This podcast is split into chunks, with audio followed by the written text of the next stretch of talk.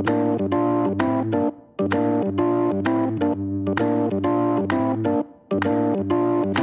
right, my friends, here we go. We are back with another exciting edition of House of Carbs, part of the Ringer Podcast Network. This is, as you know, my friends, a food podcast for the hungry people by the hungry people, and I am your hungry host, Joe House. Little bit of housekeeping before we get to today's show, my friends. First, lovely note from a listener to the House of Carbs on the Twitter. This is from Gio Palatucci, who says, I love being a podcast pal, but shouldn't House of Carbs listeners be called taste buds? Gio, I love it. I'm using it. I'm stealing it. I think you volunteered it. My taste buds, we have a very happy announcement. My taste buds, I am very excited to announce the House of Carbs is on the Instagram with its own Insta handle. We are at the House of Carbs. If you go on there right now, you will see a little bit of the belly sourcing that I enjoyed last week out in Los Angeles, sampling some of Chef Alvin Cailan's wonderful egg slut. Juliet Litman and I went on a coffee tour. Get on that. Instagram. We're at the House of Carbs. Check it out. We will be posting lots of items of interest, pictures, some of your pictures. So keep hitting us on the Twitter, the Instagram, anywhere you can send us the pictures. We'll get them up there. Today's show, as always, outstanding. You may know her as one of the stars of the Binge Mode podcast series, also a star on After the Thrones, the beautiful series that was published on the Twitter after each Game of Thrones episode this season. She is to us the magistrate of mobile menus, the grand dame of great delivery. The Ringer's own Mallory Rubin is on to break down the current state of food delivery with me. But coming up right now, very honored to chat with Filipino Angelino, Chef Alvin Cailan, who has been hustling in New York at the Chef's Club counter. He introduced New Yorkers to his egg slut expertise. I was introduced to it last week, and let me tell you, it went right in my belly. Let's get in that belly with Chef Cailan.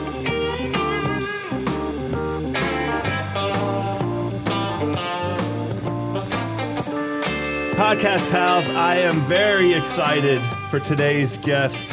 I, I, I know he's going to be humble, I'm, I, but I can say these things about him. One man tour de force, possibly the hardest working man on the LA food scene, although I know that he lives in New York, but with the hustle, we, we, we, we have restaurants, we have pop ups, we have incubator, we have cookbook. He's expanding the empire. Chef Alvin Cailan, welcome Hello. Hello. to House of Carbs. Thank you for having me. My friend, thank you. So we look, we we're going to jump right in. Um, we were having a little chat ahead of time. I wish we'd recorded every every bit of it. I'm going to make you repeat yourself. Oh, all good. Yeah. So um, I confess to you that I have never experienced the wondrous joy of the egg slut. Right. I mean, I hear you're gonna. Today's soon. the day. T- is it today? Today's well, I'm, we're, we have a little uh, coffee tour coming up this Yeah. afternoon. Right. I'm going to do the LA Fufu coffee tour because I understand that that's a, it's a thing. You're supposed to go try some, Oh, some incredible. I I didn't realize how crazy coffee was in LA until I left LA and uh, I started living in New York. Because in New York, it's like it's impossible to wait 15 minutes for a cup of coffee, right? Like in Yes. New York, you'll kind of get like Nobody stands for that. yeah, you'll get crucified for for having a 15 minute cup of coffee. But in LA, we have that much time. So therefore, there's a bunch of really foo-foo coffee shops, right? And I, I think that like Eggsluts, Eggsluts uh, growth came, you know, parallel with the trajectory of like boutique coffee shops because oh, interesting. um, when I realized that I wanted to do a breakfast food truck, I was like, well, if people are going to start buying six dollar coffee, well, they're going to buy a you know six dollar bacon, egg, and cheese. Yeah. So I started calling up all of these coffee shops that were popping up, uh, Intelligentsia in Silver Lake, uh, Coffee Commissary in Fairfax. And next thing you know, they're like, yeah, you know what? Like serious coffee shops, we don't do real breakfast, so it'd be perfect if you just pop out and and and and park your truck in front of uh, our space. And next thing you know, good coffee and exit coincided. That's unbelievable. I, Yeah. I, I'm so glad that I didn't know that that was going to be the answer. I'm so glad we stumbled into that. yeah, that. no, that I mean that was kind of the business plan. Three months after opening Egg Slut as a food truck, it was like, you know what, we gotta stop chasing these people to give them breakfast. Let's just go where they're at. Go where they are. Yeah. So uh, the first first things first. It's an incredible name. How did you guys come up with the name? Well, it, it was like a foodie term then.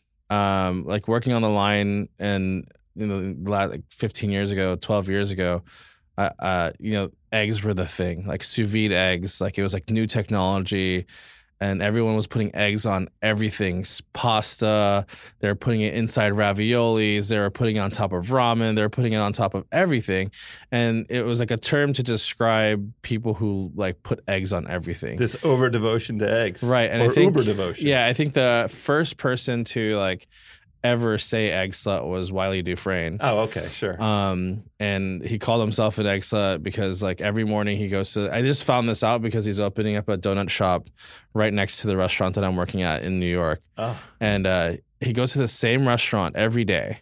Every morning he gets an egg and cheese sandwich, and he doesn't eat it right away. He he puts it in his office and he does his thing. He waits like a couple of hours oh. until it's like the perfect temperature for him to eat it. Why, why every day. Why does two hours? Why would? I, I- guess what's it's the because passage of time do to it? I don't know what it does to the egg sandwich, but Yeah. for him it's perfect. Okay, And um, room So- temperature egg sandwich. yeah, so when you when when you describe egg slut, that's exactly what it, what it is. It's like someone who's that devoted to Yeah. eggs, someone who loves eggs that much. And so I, I think I would I would say Wylie Dufresne was the first person to say it.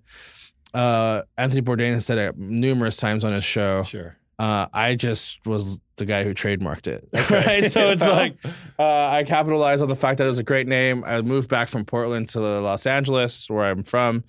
And I was like, if this is going to work, this is the only city in the world that this name would work because we're pretty progressive out here. And Yeah. like, you know, using the word slut is is not as bad as it used to be. So Yeah, well, Sure that- enough. That's, that's right. I'm trying to think of how we would do some egg slut shaming. So we have to get Egg slut Wylie, shaming. like, Yeah. Wylie, how can you let that sandwich sit for three hours? That's anyway. that's dumb. Um, you mentioned I want to cover a little bit of your your Uh-huh. background. You were in Portland, Right. and um, working uh, lines at, that, Yeah. at that point. Yeah, I went to culinary school out there. I worked for free at all the top restaurants. Um, I really just dedicated myself to the craft of, of of culinary arts, and I had a paying job, which was at a like a McCormick and Schmick's uh, steakhouse. Yeah. and that that was my paying job. But then like I, I would like moonlight and, and hang out in like all like the trendy restaurants and like peel potatoes for like the best chef of the city or whatever. And then ultimately they ended up hiring me, and that's when like my fine dining career started. So, Mhm. yeah, Portland is uh it's an interesting city. When, I, I saw your um, you spent a little bit of time at French Laundry as well. yeah, well, you- I, I actually wanted to work there. Uh-huh. you know, do so tell. So I, it was at the time where like every line cook in the world wanted to work at the French Laundry, and you know, like they gave me a chance to be there. I I, I got to watch one day, and then I got to cook one other day. And after that, the end of the day, they were just like, "Hey, you know what? Like we could uh, use your help at Bouchon, which is like their bras- or bistro down the street." And I went there and I worked there for a few a few weeks, and I started realizing like, what what am I doing here? You know, I'm staying on someone's couch. I'm not getting paid. Yeah. It's really expensive to live out here. So I was like, you know what? I'm gonna trek back down to Los Angeles. Amazing things are happening. Mhm. Um, John and Vinny were doing Animal, Right. um, and Animal was like their offal based restaurant, and like I was like, people are eating this in Los Angeles. Like things are changing because in LA, the reason why I left and the reason why I wanted to like learn food, um, you know, 15 years ago was because in LA, all you had were steakhouses and sushi Uh, like that was like the fanciest you got. Like you would go to like um, Nobu for sushi, and you go to Mastro's for steak, and that was fine dining. And then now it's like all this middle road start food started to open up. You know, like Animal and um, Josef Centeno did Lazy Ox in downtown, and I was like, dude, these things are like these little like fancier, um, not fine dining restaurants are opening. I'm like, dude, this is like right up my alley. I'm gonna come back to LA, and. uh Dave Lefevre, who opened up uh, MB Post, Uh-huh. used to be in Water Grill, Michelin star chef.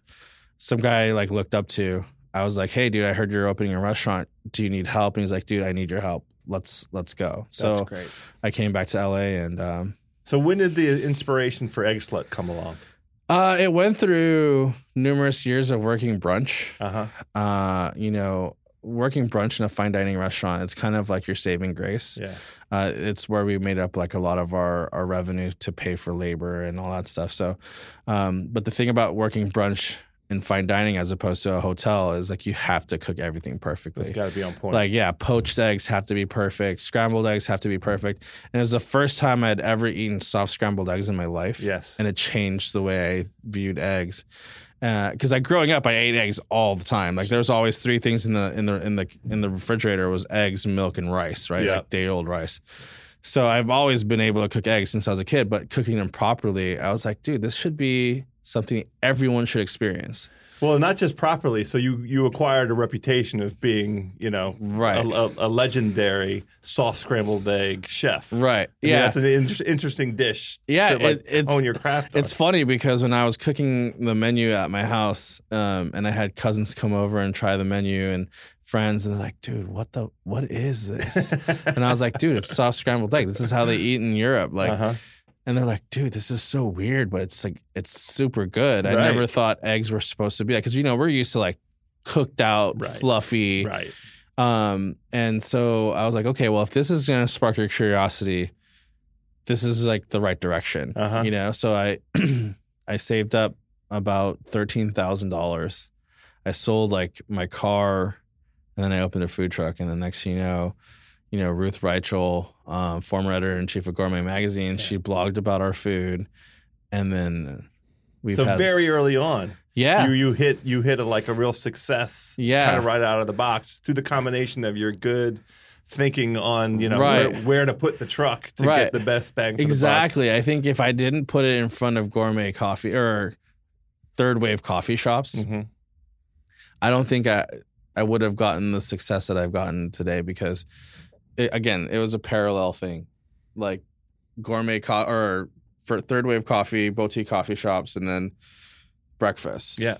Just grew together in LA. Yeah, it makes sense. So you have a couple different um, egg slut brick and mortar here in the in, Right. in the greater LA area. Right. One in, in Vegas Right. as well. Uh, Right. Is it is it going to make its way to the East Coast? Um, you know, we're I'm in the East Coast now. Yeah. Um you just moved. You told me. Yeah, so I've been back and forth. I come to LA once a, once a, once a month, and um, I'm I'm really there just to to to learn New York, Uh huh. um, and to learn the East Coast. It's completely different beast. Like Los Angeles, you know, we breakfast gets busy at 10 a.m. Right. because everyone's sleeping in. We have all the time in the world, right? Right. Like if you if you're not out beating traffic, then you're good. Like you, 10 a.m. is your time, and um, New York, it's like 7:30 to 9:30 Mhm. or bust. Right. Like you, it's people who are up early or they're up really, really late. So it's like it's like a it's a whole new thing. Plus, Yeah. you got to factor in weather. You got to factor in your location because people don't drive out there. You have to be close to a subway stop. Like there's certain things that like I if I were to just go there and open a restaurant and being from California and not knowing much about like business in New York, Yeah. I would totally fall flat in my face. So right now, I'm just like ingraining myself into that community, learning from from chefs like Jean-Georges and and and um, you know just really soaking it in before I actually jump out and do a restaurant in New York City. Just purely because I have so much respect for that place. So let's talk about what you're Yeah. doing in New York. What's Right. the What's the project? So I'm working uh, with Chef's Club. Uh, they just opened a fast casual restaurant called Chef's Chef's Club Counter. Okay. And um, so basically, it's like if you look at it like a in music, it's like a playlist, and every menu item is a song by a different chef. Oh. So we have like a hot chicken sandwich by Morgan McGlone. We have a burger from Jean-Georges. We have pizza from Magnus, like this Swedish um, Michelin star chef. Like uh, we have a grain bowl from Lim- Li- Lipton Hop- Linton Hopkins. I always mess up his name. um, and then you have breakfast stuff from me. So it's kind of like a, a mix of of uh, all these Michelin star chefs and me because like everyone has a Michelin star except for me. Um, and um, you know we created. gotta make you feel good though. Oh yeah, Right. It- it- like you know, like the fact that I got to meet Jean-Georges and now like actually be friends with him and Yeah. like learn from him, like uh, it, it- it's it's it's unreal. It makes everything worth it because it's like, dude, this is a dude I've like admired since I was a kid. Right. You know what I mean? right. Like, so yeah, I'm out there trying to do their their food justice and and also push out our food um, to the max so that at least people can say, oh, I've had Alvin's food and it tastes good, as opposed to, oh, this hot shit chef from LA is Nah. coming to New York. Well. I, I, I started off by calling you the hardest working man because you know, in addition to, to the egg slut and this project Right. uh, it, you have going to New York, you have a cookbook Right. underway. Yeah. Right. So oh my gosh, yeah. So I, last year I I did this Filipino pop up just purely to gauge, or actually it's been two years now, um, uh, just to gauge like the curiosity of Filipino food in America, and it just took off. It's having a moment, my Yeah, friend. yeah, Filipino food is the thing. yeah, it's it's crazy because now you know I'm getting more interviews about Filipino food than I am at Eggslut, and um, you know I, I I spoke to someone who worked for for Bloomberg, and and they were saying that like Filipino food has surpassed Korean food, and uh, actually any ethnic food on Google as Whoa. a searched item. Wow. Yeah, What, that- what, what do you think is is behind Filipino food having this moment? I, you know what? Uh, I've had this conversation with so many Filipino chefs, and we all have the same exact story. And it's our our parents came here late seventies and eighties. Um, they had us early eighties. Yeah. You know, we went through the whole, you know, grade school, college thing. Some of us went to become a nurse or whatever, uh, accountants, engineers. But then there's like the knuckleheads like me. and we were like stuck at home. We're watching these infomercials, and it's like, oh, I should go to culinary school because these guys are going to culinary school on TV. So we go to culinary school just so I can get a degree because that's so important in a Filipino family, right? Like you have to get a degree in something Okay. because it's like your rite of passage. Once you get a degree, your parents wipe their hands and you're like, get that out of my house, you know? I got it. So got it. you know we all went to culinary school and then like we all worked 15 years in the industry and we've got to the executive chef level and now it's 2017 and we're all executive chef level chefs and where do we go? Mhm. you know we're not getting jobs at you know Hyatt to be the food and beverage manager because we don't have those degrees from like really expensive schools. We just went to culinary school. So our next thing is is we do pop-ups and we do we do these things and then next thing you know they just grow. Like the curiosity grows from filipino food and you know now we're here. It's we're about to go into you know the new year and filipino food is one of the best or most searched ethnic foods in in in, america. And I, I honestly think it's just through the evolution of of us migrating filipinos migrating to america in large amounts in the late 70s and 80s and then now their offspring is just at that level. Our friends are executive chefs. Our friends are celebrity chefs. So they're helping us promote filipino food um, and I, I honestly think that's the reason why filipino food's blown up Well, it's an incredible like coincidence, and I don't I don't mean um, to to denigrate it at all Right. by using that word, but you guys, your cohort coming of age at this Right. moment um, that happens to coincide with this um, great awakening of the American palate, Right. where other ethnicities and other ways of doing food has, has, has really caught on, Right. and in no small part because of the incredible social media moment right people love food on the Yeah. social media. They go crazy for Yeah. it. The Instagram accounts and the and the Twitter stuff is just It's- outrageous. Yeah, it's amazing because you know, like you know, five years ago, if you were to say Filipino food was going to take off, I wouldn't believe you. Mhm. And the reason being is because you know, like fish sauce was still new, and like all Right. these funky flavors were still new. And you know, luckily we had Thai food and we've had Korean food, kind of like break that open. yeah. And then now Filipino food's become like, oh wow, like people are ta trying and they're like, oh my god, I didn't know that had Filipino food had so much flavor. And it's like, yeah, you know, we're from the Southeast Asia, like you know, we we we make crazy funky stuff, and like, um, in this day and age, because of social media and because people are such advanced eaters Yeah. now, Yeah. it, because the information is so Yeah, good. You can, inf- yeah, you, you you can- can really self curate. Like I'm, I'm curious. I want to try this thing. exactly. Uh, it, it just the timing is is is perfect for Filipino food, and uh, you know, right now, it's not about like talking about Filipino food being a trend. Now it's more like let's let's try to educate our our customers. Um, and tell them why and why we make this food, Mhm. or you know where this food comes from. Because I mean, we I don't want to be a flash in the pan, you know. Like we're definitely not going to be sushi in 1980s, right? Right. Like we're not going to be, but we could definitely be like pad thai. Uh huh. You know, we could be a fixture on a weekly rotating menu schedule in people's repertoire of food choices, right? Yeah, you yeah, know? for sure. No, I mean the diversity of influences in Filipino food, Right. in my experience. So I'm lucky. I, I'm in Washington D.C. Right. good sized Filipino community Right. there in D.C. and a, and a restaurant that really came to the fore in the last couple of years, Bad Right. Saint, for doing just incredibly innovative take on on um, on Filipino yeah, food. they're they're amazing. Chef Tom Cunanan is a good friend of ours. He comes to New York ever so often, we paint the, the town red. Yeah, he's, nice. he's he's a crazy dude.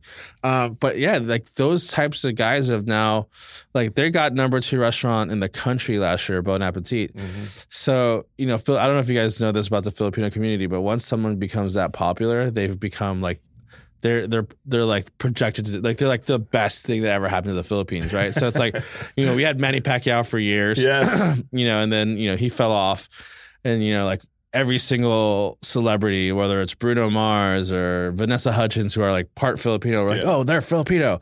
Now it's like. Oh, Chef Tom Cunanan, he's the number two chef in the in, in, the country. He's Filipino, so like it's it's kind of like we've we've kind of like uplifted our our community by like you know doing such great food and like Tom Cunanan's one of them. Um, such a great guy. He you know he got nominated for a James Beard this year, and Yeah. it's like he's totally breaking all these barriers as a Filipino American. Well, I was telling you before um, we started my experience at, at Bad Saint. It's just an incredible uh, bombardment of all the senses because it's in a very tiny space. It's in like a 20 seater, an old DC, old school row house that's probably 85 or 90 years old. I'm sure they had incredible challenges just building a kitchen in, in the Right. joint. But when you go in there and you sit and eat in there, you're literally in the kitchen. Like Right. you're experiencing the cooking as it's as as it's uh, occurring, and the food is coming literally from. It's like a four and a half Yeah. foot walk, and you're Yeah. having it exactly the way the chef intends it. Right. So it's just a, a it's super vibed out. Like yeah, I mean, I think. I think uh, that size restaurant. I mean, I'm sure they're probably like Alvin. Uh, you know, we want to get bigger. I, I'm, I'm not sure, but you know, it's vibe, man. Like Yeah. when even if it's 20 seats and it's packed, and you can hear the kitchen, you can hear things cooking. It's just an amazing experience, you know. And I think that like they totally nailed it. Uh, as far as being a representative of Filipino food here in in, in America, because it's like that's exactly what people want. You Yeah. know, people want to be a part of the process in restaurants. So that's another perfect segue. Um, you had uh, founded or co-founded an incubator here Right. in LA. yeah, I, w- I think mainly with a Filipino focus. Is that right? Well, you know, it just so happened again. We we had a bunch of Filipino chefs here in LA that you know, like the sous chef of Bestia. Um, the chef de cuisine of um, Odys and Penelope, uh, you know, the executive pastry chef for all of jo- Josef Centeno's restaurants, like all of these big time players in in the culinary game are Filipino. And you know, I just wanted to get to know these people, so I would invite them to my kitchen that I use as a test kitchen. And I was like, "Hey, you guys want to come and cook with me?" And next thing you know, it just turned into like, "Hey, can I do a pop up here? Can I do a pop up here?" And it's like, "Yeah, absolutely." And LASA, um, could- they're they're like the Filipino restaurant in Los Angeles right now. Uh, they they invited us to um, their pop up in Glendale one day, and they like the food just blew my mind. And I was like, these guys have to be featured in my my new restaurant concept, which was. How about you start off trying out a restaurant before you open one, so you don't waste your money? Mm-hmm. yeah, because right, right. it, you know, I I come from that where it's like, dude, like I, you know, if I had this opportunity before, I wouldn't have never encountered half the problems that I did, you know, growing up in this industry. So Yeah. I wanted to pay it forward to the industry. I wanted to do something great, and it just so happened like all these Filipino chefs started to work out of there, and and you know we we developed three out of the five best restaurants in Los Angeles in 2016. um, two of the chefs won Rising Star Chef awards. Mhm. So it's like we created like this little incubator of awesomeness in in Los Angeles, which I think will probably shape the future of food, at least in Chinatown, if not downtown. Yeah, right, Yeah. right. So, what's your experience so far in, in New York? Have you encountered any like mature Filipino Uh, um, you know, cooking in, in New York? Yeah, you know, I so New York is the home of Amy Besa and Chef Romy. They do Purple Yam. Um, oh yeah, yeah, I know Purple Yam. yeah. That that restaurant I think is I consider it the mecca of Filipino food in America. Oh wow, okay. Yeah, because you know, sh- uh, you know, Amy Besa is like her book is called Philippine the Memoirs of Philippine Kitchen, and it's literally the bible of most Filipino chefs in the city, at, in LA. So when I going to New York, I met her uh-huh. and I ate their food, and it just blew my mind. I was just like, "This, these guys are real. They've been doing this for thirty years," and it's like, you know, it's completely different, right? Yeah. Because you're, when you're coming to LA, you're getting like these avant-garde Filipino restaurants, and like you taste like uh, a variation of that dish. hmm Um, when you go to Purple Yam, you taste the traditional version, but made with high technique Yeah, you know so it's kind of like you're it's like as if your grandma or your aunt or whoever makes the best food in your house Yeah. that makes the best home comfort food actually had culinary training and made it for you. Oh. You know what i mean? So it's like you're getting these traditional recipes but super high technique and it's just blowing your mind because you're like oh my god i've never had meat this tender before because my dad would overcook the crap out of this growing up, you know? And so like that you know, the Filipino food in New York, uh, and I'm speaking purely based on Purple Yam is Mm-hmm. is completely different from Los Angeles. The Filipino community out there is a little different from the community out here. sure. You know, it's Yeah. very New York is a very proud city. So you mentioned Amy's um, cookbook, your cookbook, Amboy. Right. Uh, tell me about the name. So Amboy is what I am. I'm American born Filipino. Um, I grew up in East LA Uh huh. and all my friends were Latino. Yeah. So I was Filipino, but they called me Chino, which means Chinese. And then, you know, like I ate burritos growing up, Uh-huh. I ate tacos, I ate Mexican food. And then at home, my parents would cook Filipino food. Mm. And my dad was in construction, so he was very much a grill guy. You know, like my dad would buy a grill every, a different grill every year, a bigger and badder one every year. Yeah. And in order to justify those purchases, he'd had to cook dinner. All right. And so he would make Filipino food, but on a grill. on fire. Yeah. Huh. So like that was like a completely different flip. And like when I would go to other friends that are Filipino and I'd eat at their house, I'm like, you guys don't grill this?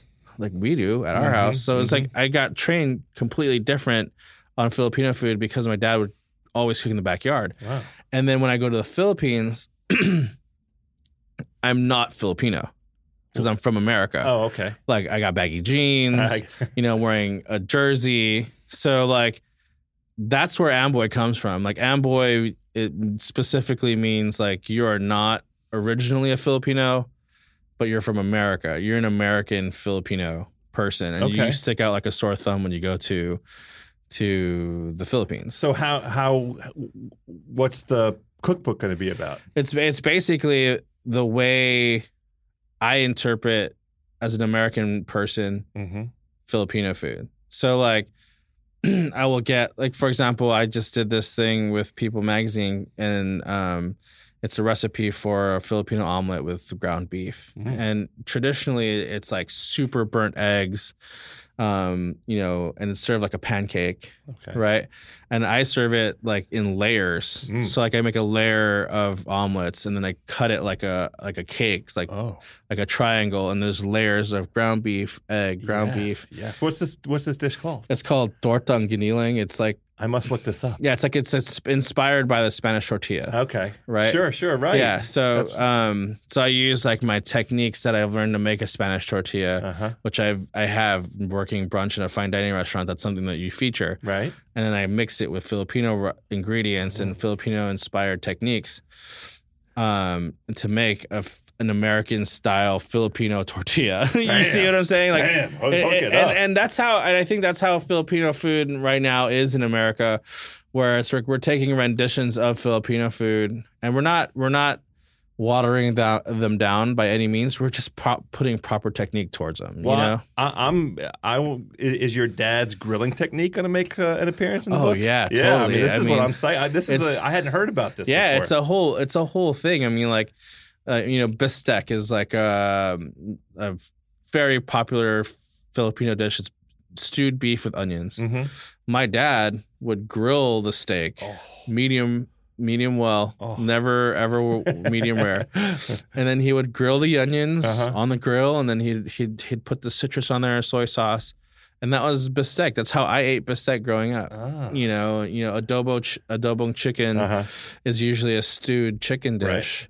My dad would grill the chicken and then stew it, so it had like elements of smoky flavors, blah blah blah. Like. I, I was really exposed to like really crazy flavor building Yes. from such a young age and and it's purely because my dad did everything on a grill Huh. he cooked outside and i also think it it was because my mom's like she's kind of like a neat freak Yeah. and she hated when the house would smell like food Oh, okay. yeah so She encouraged she that encouraged it grill. and my mom doesn't cook at all like she's the type of person who literally left a pot of boiling water and left the house and almost burned the house down well, is that that's kind? Isn't that flipping the script a little bit in terms of the the Filipino tradition? The- Right, the- yeah. Typically, the mom is in the kitchen doing Exactly. the, doing the stews. Right? Yeah, exactly. Like my mom, see, well, it, you know, my mom and dad are completely different people. My mom grew up with a silver spoon. Okay. Uh, she had maids, so she never cooked in her life. And my dad came from like a family of 13 people, Uh huh. and he was like one of the older ones, so he had to cook. He was hustling. Yeah, he had to cook. So, you know, till this day, I mean, we, we just visited my mom yesterday, and, and she was like, "Your dad's been gone for two weeks, and I've I haven't eaten anything." like, she's like, she's like, she's like, all I do is cook spam and and and eat spam and rice, and I was like, dude, what are you doing? Come like, on. yeah. Oh gosh. So yeah, I mean, it's a completely different thing. Yeah, they flipped it. The social norm is not social normal at my house at all. Yeah, that's that's fantastic. now, um, one of the things we do here on, on this show, I don't know if you heard this. I'm going to spring it on you. Okay. We a- we ask uh, esteemed guests to to go through their last meal on Earth. Oh. And you, I'll, I'll give you a couple seconds to think about it because I'm also going to ask you when we're done to, to point me in the right direction in terms of what I need to order today from Eggslut when I Oh. get over there. That'll be an easy one. Yeah. But think about give us give us three or four or five dishes, or it could be one dish. If Right. it's your last meal, right. I'm not going to tell you how to eat your last meal. Right. Let, us hear one or Uh, two you- things on you your last meal on Earth. I've I've had this is a popular question that we ask. Oh. Uh, this is like a drinking question whenever we oh, hang okay, out with industry. That makes me feel better. Yeah, industry people, and I've you know I, I've I've done a lot of a lot of self examining, Drinking and thinking. Oh yeah, Drinking like, and thinking, know, no doubt. Like, like right now, currently in the last you know few years of my life, it's like I've all about, been about red meat. Like Oh, I love steak. I love. I want like you know like I want that crazy you know Kobe beef. Yes. You know I want eight ounces of that pure fattiness, right? Uh-huh. But nothing takes me back like garlic fried rice, two sunny side up eggs, Mm. and like spam. Mm. Wow. Yeah, All right. because I you know that reminds me of a time in life. It was like every Saturday morning hmm you know, like before I can even watch cartoons, uh, being an 80s 80s baby, Yeah. that was a huge thing, Right. right? Like you got to wake up Saturday morning and have, watch your cartoons. Uh, I come from a, a family where my dad would wake you up at 5:30 in the morning and then you'd have to like do your chores first. So I'm like out there washing my dad's car at 6 a.m. On a Saturday. Yeah, on a Saturday morning Pops. mowing the grass, and then by 7:30, 8 o'clock, there's a my dad would make a spread. It's like eggs, garlic rice, spam, longaniza, which is Filipino sausages, Oh. um, and like these cured, um, like almost like beef jerky style uh, beef, Okay. and I would just load up my plate and watch cartoons and eat spam and eggs and garlic, I garlic fried rice. I can see why that has a certain resonance. Yeah, and, and I haven't, you know, I every time I eat that now, I, which is not as often as I. you- You're not supposed to eat spam that much, so um, every time I eat it, I just get transformed back to those days. Like, Yeah. I, yeah, I, you know, being a kid and like you know, like my oversized clothes. Yep. like Right. watching TV. Sure, right. And you know, like my mom and dad eating with me and laughing at Tom and Jerry. You know what I mean? Like yeah. So if you got to go out, you might as well go out with that good feeling and that yeah, good place I in your, in yeah, your, in if- your I, life. I, I look at it like it's a death row thing. So yeah, I must Right. have did some, something bad. you know, so like let's transport back to a time like right before you die. Let's think about like the happiest moments of your life. Yeah, and for at, at sure. that time, that's what I was eating. Well, that's outstanding. Yeah. Um, speaking of happiest times of our lives, I'm about to go to Eggslut here in about an hour. What should I order? Uh, it, it's like okay, so we have this thing. It's called the Fairfax, right? It's like our number one selling sandwich. The story goes, we didn't have it on the menu, right? I always had a tub of sriracha mayo Oh, underneath my station because Yes. I put it on everything. And at Uh-huh. the time, no one was like it wasn't mass branded at all. yeah, like right. Before Sa- sriracha was sriracha. Subway didn't have sriracha Yeah, mayo right, back right, then Right, right, right. and um and we would have it under there and you know we would make family meal and sometimes it'd just be scrambled eggs and sriracha mayo yeah. and one day one of the customers was like hey what the hell is that and i Mm. was like it's sriracha mayo and scrambled eggs do you want to try it and the next thing you know it started to become a thing It was the hack. The yeah it was hack. a hack and then GQ and Details magazine made it the third best sandwich in the country, and because purely because one of the writers ate it that that that week we were doing it, Sure. and so now it's on the menu. I would get that. Okay. Done. I, I would get that, but I would add bacon and avocado. okay. Done and done. Yeah, because all my favorites. Yeah, that's what we we ended up calling that the Mateo. Okay. So Fairfax was a street that we were originally parked on. That's where it's named off of. Gotcha. But then the addition of bacon and avocado is off of Mateo because that's where we were parked at in downtown before we open the brick and mortar. So just order the Mateo. I don't need to do the Fairfax Mateo. You know what? Nowadays, with the like the way we're growing, I don't even know if the cashier would know what a Mateo is. Oh. yeah, So get the Fairfax and add, get the add-ons. add-ons. Okay. yeah. I bacon it. and I got it. avocado. Keep it pure. Get a fresh squeezed orange juice. And then, I mean, Well, living life the very best way. Yeah. The way life was intended. yeah, Chef Alvin Cailan, thank you so much for coming on Thanks the for House Cards, having my me, friend. man. I love having you. I appreciate it. Thanks.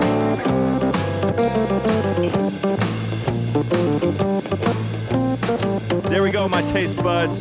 Thank you so much to Chef Alvin Cailan. If you're in New York, get yourself to that Chef's Club counter that he talked about. We are about to have a nice conversation with our pal Mallory Rubin about the state of food delivery. But first, how about a nice word from Spice Islands? Podcast Pals, fall is here, and for me, that means cooking richer, heartier recipes that keep me warm and satisfied during the cooler months. For a noticeably richer flavor, I always opt for premium spices from Spice Islands.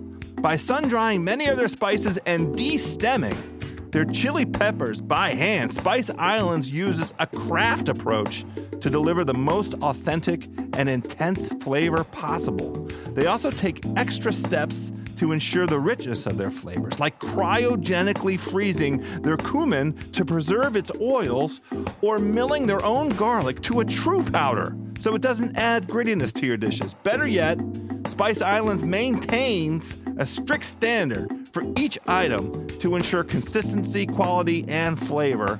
So, whether you're looking for flavor adventure or simply better tasting meals, my friends, fill your pantry with Spice Islands and taste the difference in every bottle. Visit spiceislands.com slash house for more spice facts and delicious recipes, including one for spiced maple carrots. Oh, delicious. A quick, simple side to complement any meal. That is spiceislands.com slash house and pick up Spice Island spices in the premium spice section of your local retailers. My friends, I'd also like to share with you a quick word from our friends at Capterra. Podcast Pals, there is a software solution to every business need, and capterra.com can help you find yours. Whether you are a startup looking to keep better track of customers, a nonprofit hoping to have a record fundraising year, or a business that simply needs better payroll software, Capterra's got you covered. They have over 400 categories of business software for you to choose from, anything from email marketing to scheduling to accounting and beyond. Capterra makes it easy to find what you're looking for, and you won't waste time on free trials that go nowhere because Capterra has thousands of ratings and reviews from actual software users just like you. That will help you curate that search, my friends. Best of all, using Capterra is absolutely free. Capterra connects you with a business software that will help you do what you do better. Visit capterra.com slash carbs today and join the millions of people who use Capterra. That's Capterra, C-A-P-T-E-R-R-A dot com slash carbs, capterra.com slash carbs. Check it out today.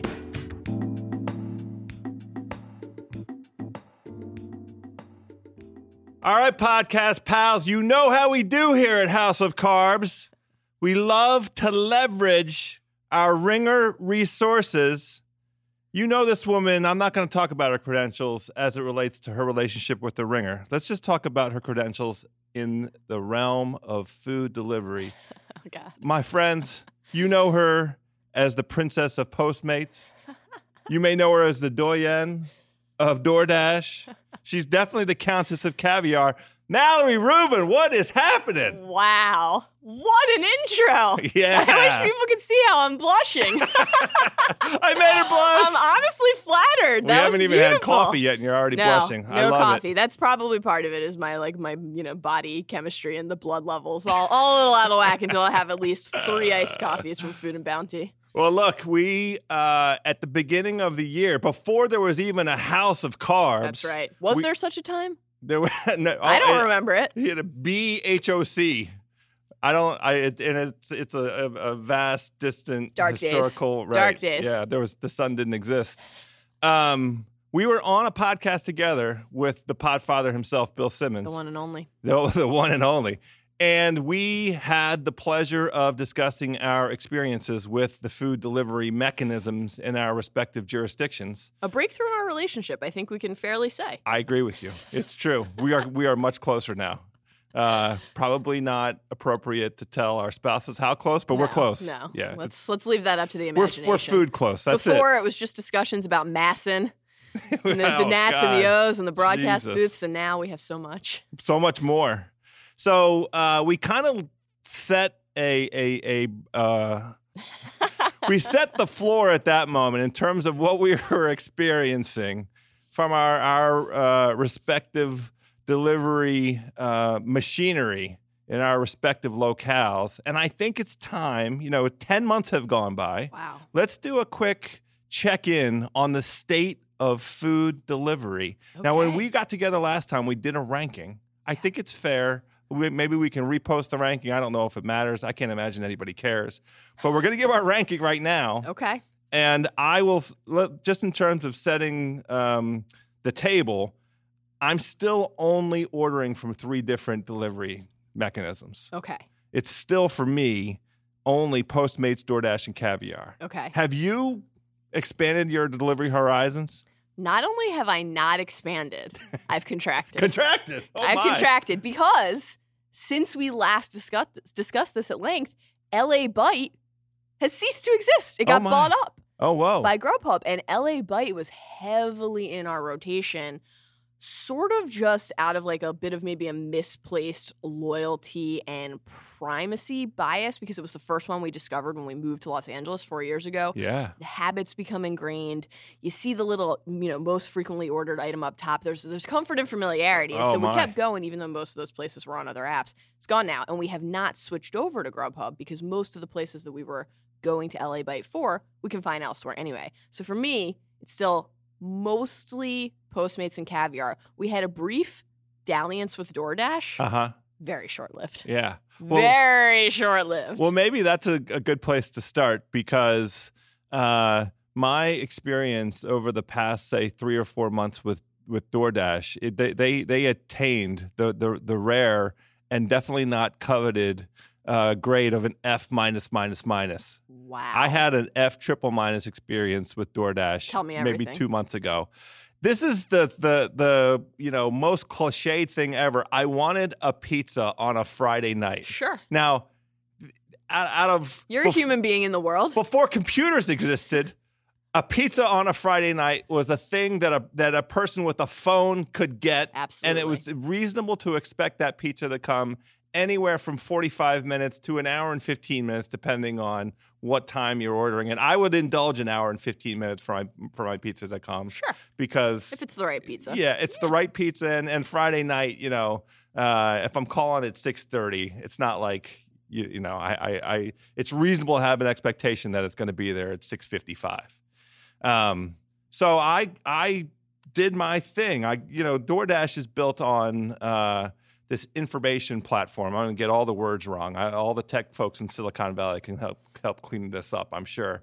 But they they show you information about how quickly something can come. Right. There, there's a bunch of filters that you can use, and the most important piece of information for me, um, and and many times I will base my food delivery decision on this, is how quickly you can get it there. Of course. Because I know that for like with DoorDash, the uh, cachet of restaurants, the institutions that they um, go and, and and pick up the uh, my my vital lifeblood from, um, fit a certain class. Right. So, at choosing between, you know, there are three or four different pizza places that are all like fine for the purposes of that that Friday night pizza delivery. Right. Um, so I chose the one that was supposed to get there in the shortest amount of time. Reasonable. Yeah. So DoorDash has been notoriously, in my experience, guilty of the timing bait and switch. Okay. So you, They're overpromising. well, they say it's here. They they show you a 35 to 45 minute window for Right. for a particular uh, restaurant. Okay, that has my attention. I'm going to choose that restaurant, go in there, create my order. When I'm done creating my order, and and I you know uh, attempt to effectuate it, the updated time. This has ha- this happened more than once in, in in the last six months with DoorDash. Went in the direction of like 60 to 75 minutes. Just while you're placing the order. Yes, yes. Oh my goodness. So that bait and switch all by itself, an enormous frustration. And then the actual delivery time ends up being even longer than that. Sometimes less than that. So Okay. I, I, you know, the, there is a, a there was a huge variety. I was going to say is as though I would be using the present tense about my relationship with DoorDash, Perish the but it's strictly past tense DoorDash of course. because you couldn't deliver a pizza to me. No. Not, not, not at all. you So shut the door on DoorDash. I shut the door on DoorDash because the way this story ends, the uh, they they have uh, an important thing with with them apparently is there there's communication mechanism with their drivers and and their drivers I guess are responsible for placing the order. I've never quite understood how the order gets to the restaurant. right. But uh, this particular driver called me, you know, very close to when the, the p- pizza was due to be delivered, showed up at the restaurant and said the pizza was never ordered. And I said, well, I don't, what does that have to do with me? Right. Why are you telling me, bud? Yeah, I, I can't do anything about that. You order the pizza and then bring it to my house. Right. And I called DoorDash and complained and said, you know, what's going on here? Um, and for another 60 minutes, I had an ongoing conversation, and this is where it got surreal. I wanted a significant um, uh, refund in terms of, of all of the delivery costs Sure. and the tag, you know, everything associated with the service component. Right. That was not their first offer. Their first offer to me to try and make me satisfied. And by the way, this is while I was expecting the pizza to be delivered. You know, while the guy's standing at the restaurant, we began a You're negotiation. hungry, you're cranky. they offered me, I think, a ten dollar credit, which was not. It was barely, but it was not. It was barely half of what the service and delivery fee yeah, that's not going to cut for it. this thing, That's this whole exercise. close. Right, not even close. So that's what I said. At a minimum, I think because you have missed the mark in terms of why you exist, delivery and service. I'm, I don't have delivery, and I'm not. I'm not getting any kind of service. You've missed. I want all that back. Yep. Well, that means I have to go ask my manager, and then we ended up in a very personal conversation. I, this entire exchange was with your delivery person, No. not with the central base. Central Base. Okay. Because I reached out to Central Base immediately Okay. because I was incensed okay. about getting a phone call from the driver. And even that person at central base played the I need to check with the manager card. yes. Interesting. Because Central Okay. Base is the one who who initiated the five to ten dollar credit. The delivery guy, Was just like, I got nothing for you, bud. yeah, Yeah. yeah, Including Uh, a pizza. I'm gonna. I feel like I should stop the story because I could keep going and keep going. Got very surreal. I learned how many children the woman at, at Central Base had, and the and the complexity of of her job. She attempted a sympathy angle with me. Forty five minutes later, she informed me that the, the delivery guy had canceled the order, Oh my god. so that not only had uh, they they they failed at trying to make the situation right in terms of the money exchange, but they they just flat out failed to deliver an effing pizza on a Friday night because of whatever communication failure between the driver and Central Base and whatever the expectations were about how that order was going to be placed and what he thought he heard from me. It was a capital C luster F U C K. It was a capital all caps. So uh, that was it. And so you never got the pizza. No, Did no, you- no, because he canceled the order, and this was like ninety-seven minutes after I placed the order, maybe Okay. even longer than that. I have a couple follow up questions. First of all, I'm very sorry F minus minus minus. you had to go through that. That's Yeah. terrible.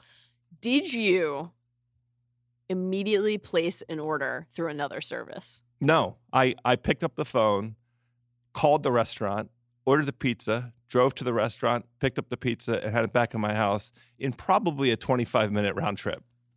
Did that relatively painless, brisk, and efficient experience in which you were personally in control, in which you had full agency over the situation, lead you to any self reflection about your own delivery on demand economy habits and lead to any change? Are you using delivery apps across the board less or are you just using DoorDash less? I have Like, were you right back in it next day? right back in it next Okay, day. That's Didn't my, change That's it. my boy. I was worried for a didn't minute. change a damn thing. I am an on-demand. You know, I, I'm relying on that service economy. I, I have all the expectations. I'm still, you know, uh, uh, incensed when Uber does the bait and switch in terms of time. Oh, this car's only two minutes away. Okay, let me order it. Oh, it's 11 minutes. You sons of bitches. But I still, I, I mean, you know, relatively speaking, these are all first world problems. and I recognize it and I get it and not getting a pizza on a Friday night, while highly vexing, extraordinarily, is vexing. extraordinarily frustrating. And I didn't. Uh, I, I was able to not use any bad words with the with either the delivery person or the person at at, at home base. A lot of bad words were said. I assure you. But I, I still, I never want to get in my car and go and pick up a pizza. No, I just don't want to do that, Of course right? not. especially on a Friday night. Absolutely not. You've worked a long, hard day. That's it. You're a long, hard week. a long, hard week. You're home finally Yeah, with your beautiful family. something like that. And what do you want? You want a pizza for yourself. Fuck the family. and who's going to bring it to you? Now, now this is the thing, and this I layered this in. Uh, I actually had included in the order something for my son, and you know, in terms of choosing the pizza restaurant, there are a couple in the DC area. He can't eat dairy, so he there, there are, God bless him, restaurants in the DC area that will do a vegan cheese. So he has a vegan cheese pizza with pepperoni because Oh. he, he's a meat eater. I mean, he is my son after all Of course. but uh, so that that was part of it. He was hungry, and and him being hungry, that anxiety. Like I can be hungry. I can go long periods of time without food. I'm like a camel. I take my I take in my whole thing. I can eat a whole day's worth of food in a single meal and then be fine for 28 to 32 hours. Oh my goodness. Six year old boy, he That's- needs to eat every two hours. How many snacks were consumed during this? M- Vexing period. m- Millions, millions of snacks. I mean, he we he had to wait till eight o'clock at night to have dinner on a pizza that was, you know, we we commenced at five forty five. It's terrible. F minus minus minus DoorDash, you are off the list. Okay, so which company has received your DoorDash business? So this is uh, the the. It's always been the case that the very best experience for me delivery wise is caviar. Yeah. Oh, you just said yeah. Was, she's giving a confirmatory head nod. If we had the video on this, you would see. Yeah. So- I've had a bit of a caviar conversion. Me too. Yeah. And the reason is because uh, so caviar um, previously, in my experience, was a place with um, you know pretty limited supply of of uh, Right. restaurants and tending towards sort of higher end. So I Mhm. treated it literally as my caviar ordering Sure. experience, right? But they have um, expanded. They're continue always continuing to expand. The thing I like the most about Caviar is their information is the best information. Right. They never bait and switch. Right. They always tell the truth about where they are, how long the process is going to take. They're forecasting. You know, the updates are, are, are on target. Now, DoorDash attempts to do that. They're just terrible at it. Yeah, caviar. They, I, I like also that the the clarity and the transparency extends to within the actual menu for each restaurant. Like items will just fall off yeah. if they're not there, so you're much less likely to be surprised that something you ordered isn't available or just doesn't show up. Like the I, Postmates was my favorite for a long time, just because of volume, right? Like why fundamentally, existentially, even Existentially. do we like these apps? Sure. Choice, Yes. freedom, Yeah. right? The ability to, in theory, have the entire culinary experience of your city available to you literally just with a few finger taps. Postmates did that for a long time better than way better than anyone else because there was no delivery zone limit, Uh-huh. right? Yeah. You could say, I want to get a meatball sub from Bay Cities in Santa Monica delivered to my home in central Los Angeles, even though the delivery fee on that order is going to be considerably more than the total of the order itself. And you could do that. You could do that. You could not do That's that. That's like a forty-five dollar delivery. Yeah, it's outrageous. but here's the thing. Guess what's not on Postmates anymore? What? Bay Cities. So a lot Oh. of restaurants in the past couple months have started falling off of Postmates entirely. Huh. We, ha- uh, my husband and I, had a, a extremely irresponsible but also highly enjoyable period of ordering brunch from Republique like Oh. every weekend Oh. through Postmates. Yeah. Not available anymore. Oh. It's let me call. He sent me a little list. Yeah. Let's some see of it. some of the places that we like to order from on Postmates that aren't available anymore. Let's see. Lukshon. Here's my very quick. This is a tangent I within don't know a this tangent restaurant. because I started talking about caviar, then I switched to Postmates. Now I'm going to do a quick DoorDash story for you here. Lukshon is one of our favorite restaurants in Los Angeles. You should go. You Okay. love it. It's delicious. Okay. It's in the old, uh, the old like renovated Helms Bakery warehouse Yo, cool, cool. district Yes. over in Culver City. Right. Really amazing food, small Great. plate, share style, excellent, lovely fire pit. Suddenly, one day there it is on Postmates, and it's like a beautiful thing. You can't get everything delivered because the restaurant itself would not send out basically seafood items. Sure, sure. understood. You could get some crab fried rice, Yeah. you know. I respect that you game, could get by the some way. Szechuan dumplings. Me too. I think Yeah. that kind of that level of control and curation is is important. Yes, I agree. We ordered from Lukshon every week. It vanished, vanished from Postmates. I went through a state of crippling withdrawal to the point where I, I begged Adam to basically conduct a search. Is this available anywhere else? Is there any other delivery system that will bring us Lukshon? Guess what? DoorDash. They had briefly set up an exclusive relationship. I see. So we set up a DoorDash, a DoorDash account just to get Lukshon. Two and a half hours. Two and a half hours. right. So that I mean, Never again. yeah, And I think it's gone anyway. yeah. But Little Dom's out in Los Feliz, that is sometimes on caviar, but it's outside of our delivery range. So every now and then we see it, but we can't get it. Oh, Not on Postmates tease, anymore. In and out, you know, just stop doing the, the delivery. Huh. Chick fil A, no longer on Postmates. When did that happen? Yang Chow, a favorite I, I'm conversation point of, of yours and Bill's, no longer available on Postmates. That was there for a while. Extremely upsetting. You get accustomed to a certain variety in Yeah, your right. life, and then it's gone. So here's the point: if the thing that you went to Postmates for, which was just the volume, Mhm. number of options, ceases to be a draw, why not go to the place with the better overall experience? Right. which is caviar. And it's been a little bit of like an inverse correlation. More stuff is also appearing on caviar, including my number one go to for delivery, Jon and Vinny's. Suddenly on caviar. What? Jon and Vinny's is on caviar? Yes, suddenly on caviar. And I'm ordering do, it for lunch. I, you should. you kidding me? Here's the other thing they do a great job of showing you exactly where in the day the transitional menu is. So, you know, yeah. breakfast items are going to be there now. It's going to switch to the lunch menu, and you're going to know. You're not going to be duped into thinking you can get the soft scramble with the burrata and then getting the Postmates text saying this menu is no longer available, and then you have to opt in to the little substitution menu that doesn't really work because it only it's only paired with like items. And what You're if the other like mind. items aren't available either? I can't handle it.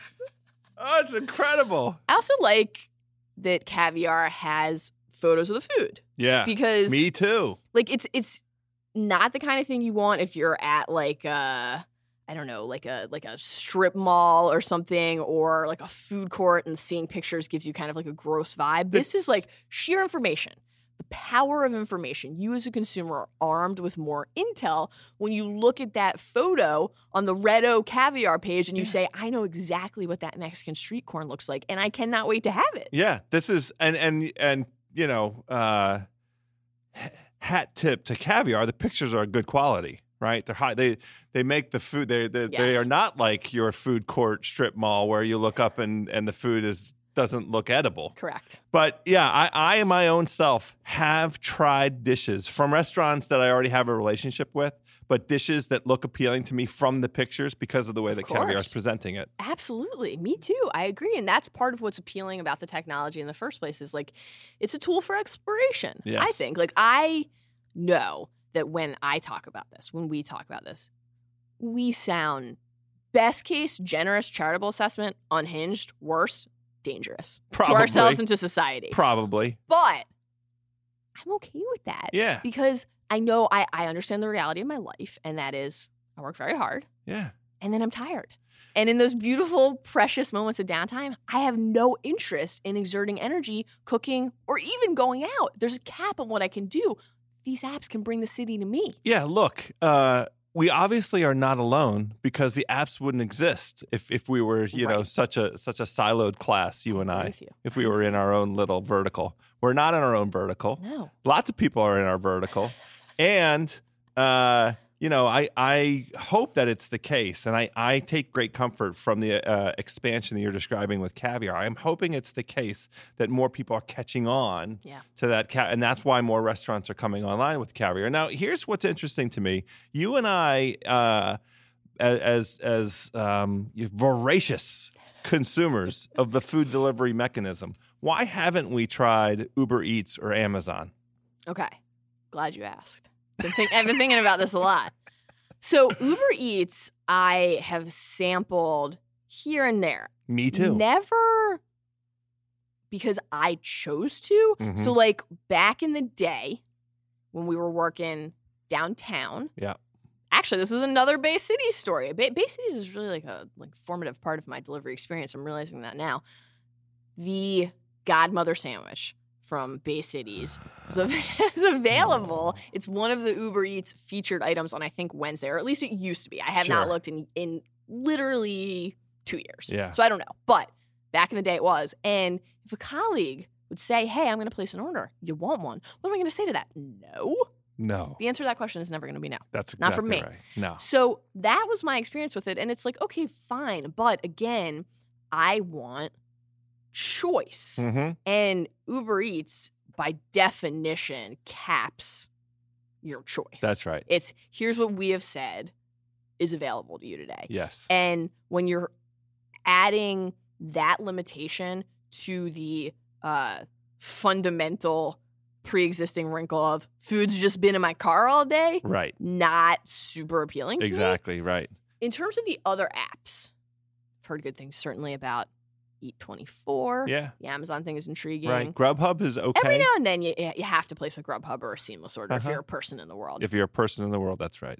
I think that you reach the point of paralysis by analysis. Yeah, Right? yeah. There's just, you want choices of restaurants within the one app that you are choosing to exist in in that moment, but you don't want to look at your phone and say, I don't even know where to begin here. No, that's I right. don't even have an entryway into my own life tonight. Like, I just can't figure out where to start. So, I think the things that these companies are doing that's smart, though, and the way that ultimately they will hook us both in Yeah, exclusive relationships with restaurants. for sure. That's, right. the thing. You're Because right. if you really want something, if I found out right now that Lukshon were again available to me yeah. and it was on one of these other apps, I was 100% set up an account today. And by I would 100% set up an account today. I mean, I would 100% text Adam and say, set up an account today.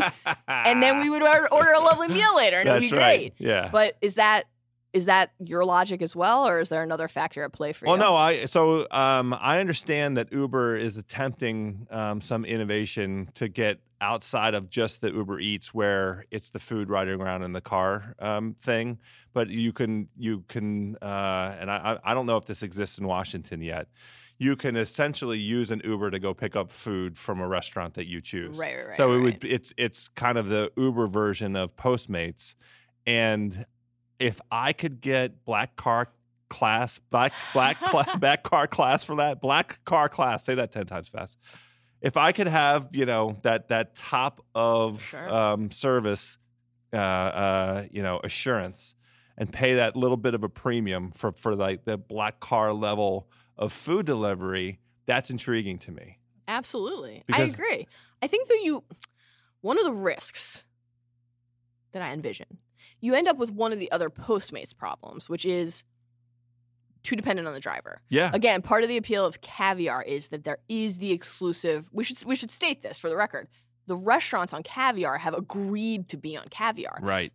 Postmates, you, you can just basically type in anything. At some point, the restaurant might say, "We don't want to be a part of this," but it's basically just someone going in and ordering your food for, For you, sure. right? So, I want the hummus with the shishito peppers from Farida down the street from our office here, but I'm already home and I want it at home. Guess what? No Postmates in the area Right. on Sunset Boulevard, Right. which, like, if there aren't delivery people in West Hollywood on a Wednesday night, then I'm not sure what function the app is serving, but that's a different matter entirely. So, same thing. What happens when you need an Uber? Just a, uh, right now, when you Yes. need an Uber Yeah. or a Lyft, sometimes you can't get the car Right. right? Because it's just a supply and demand thing. It's That's a volume thing. It's about the bodies. There's not baked in guarantee that the person, the establishment on the other end of it has said, we're here for you. We know you might be coming and we're prepared. Yeah. Right. So there's a lot of risk. I know. And I don't really want risk. This is the thing. I can't. I can't have a two and a half hour pizza experience. I never gonna want that again in It's the re- for the whole for the whole rest of my life. Mhm. Now, look, we. Uh, I'm, I think we should wrap this up. This is just a state of the delivery union for for Just right now.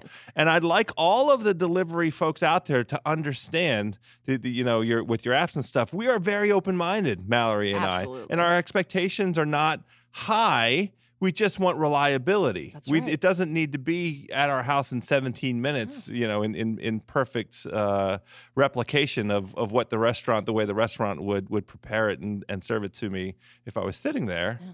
We just want some basic reliability. Is that fair? Absolutely. And we're grateful. We're grateful to even be in a world where this conversation is possible. That that's a fact. Mallory Rubin, always a pleasure. We'll we'll we'll get together again in another few months and see if there's been new entrants, if any of these folks have stepped up their games. I'm interested in seeing if DoorDash can get moved beyond the F minus minus minus. I might give them a try somewhere along the way, just for You're so open minded. well, and you know, uh, I could probably expense it because this is this is part of a house of carbs. this you know. is research. This really is research. That's exactly right. it's an honor to be here with you. Thank, Thank you. Always.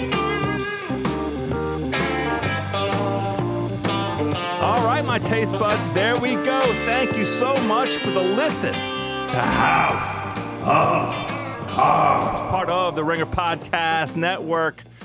Thanks again to Gio Palatucci. Awesome suggestion for the taste buds. That's how we do that belly sourcing. You can hit us up at the email address, houseofcarbsfans at gmail.com, on the Twitter, and on our brand new Instagram handle at the House of Carbs. Please don't hesitate. Jump in there. Belly source with us. Make sure to give us a review on iTunes. Subscribe wherever you get your podcast. We have a great one coming up next week. The one and only Von Miller is off on his bye week, week five bye week, joining us here on House of Carbs. Talk a little bit about what he eats on his bye week. We're going to do some tailgating with the Ringer's own Tate Frazier. That is all coming up next week. But until then, my podcast pals, my taste buds, let's stay hungry out there.